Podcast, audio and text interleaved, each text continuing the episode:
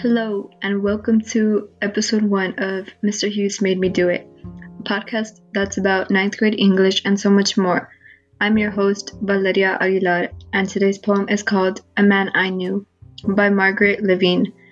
In this poem, nothing really happens, but by the tone of the author, I can tell this man who lives in a condo is a lonely person because his kids don't ever visit.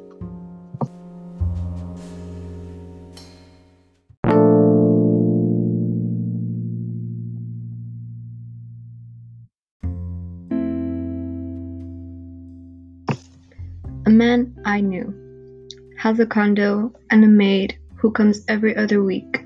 Kids who won't are on the dresser, they float forever like a boat.